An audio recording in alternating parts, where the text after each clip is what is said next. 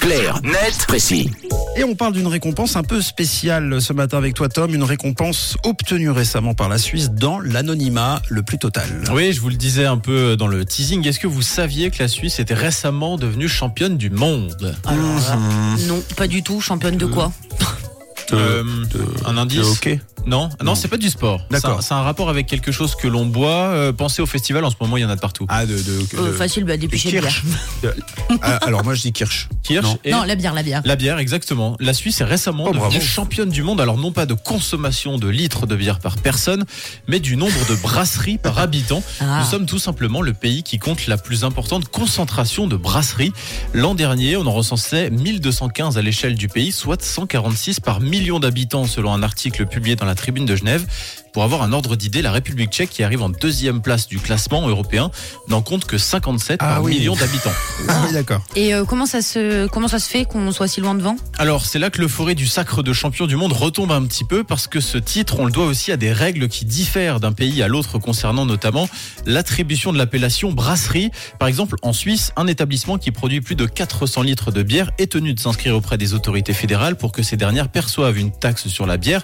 À ce moment-là, l'entreprise reçoit justement ce titre de brasserie.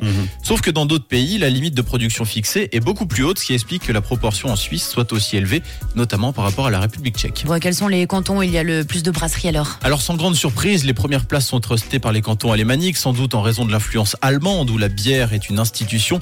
Le canton de Berne arrive en première position devant les cantons de Zurich et d'Argovie.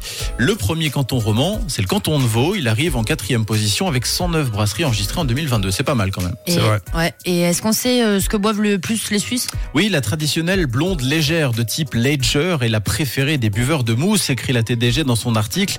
Cette boisson de soif représente près de 86% de l'ensemble des bières consommées en Suisse.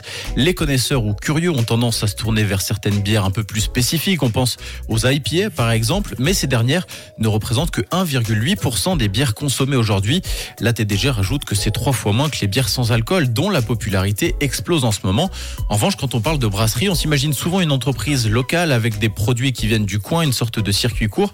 C'est souvent le cas, même si, même si les microbrasseries, on le vend en poupe, les géants ont toujours un large monopole sur la bière. Selon les chiffres de l'Association suisse des brasseries, 98% de la production est issue d'une cinquantaine de brasseries seulement. Bon, merci en tout cas. hein, C'était Blanche Blonde Ambré. C'était, pardon, c'était Claire Net Précis. que vous pouvez retrouver évidemment sans la mousse en podcast sur rouge.ch et euh, sur notre site internet Claire Net Précis revient demain.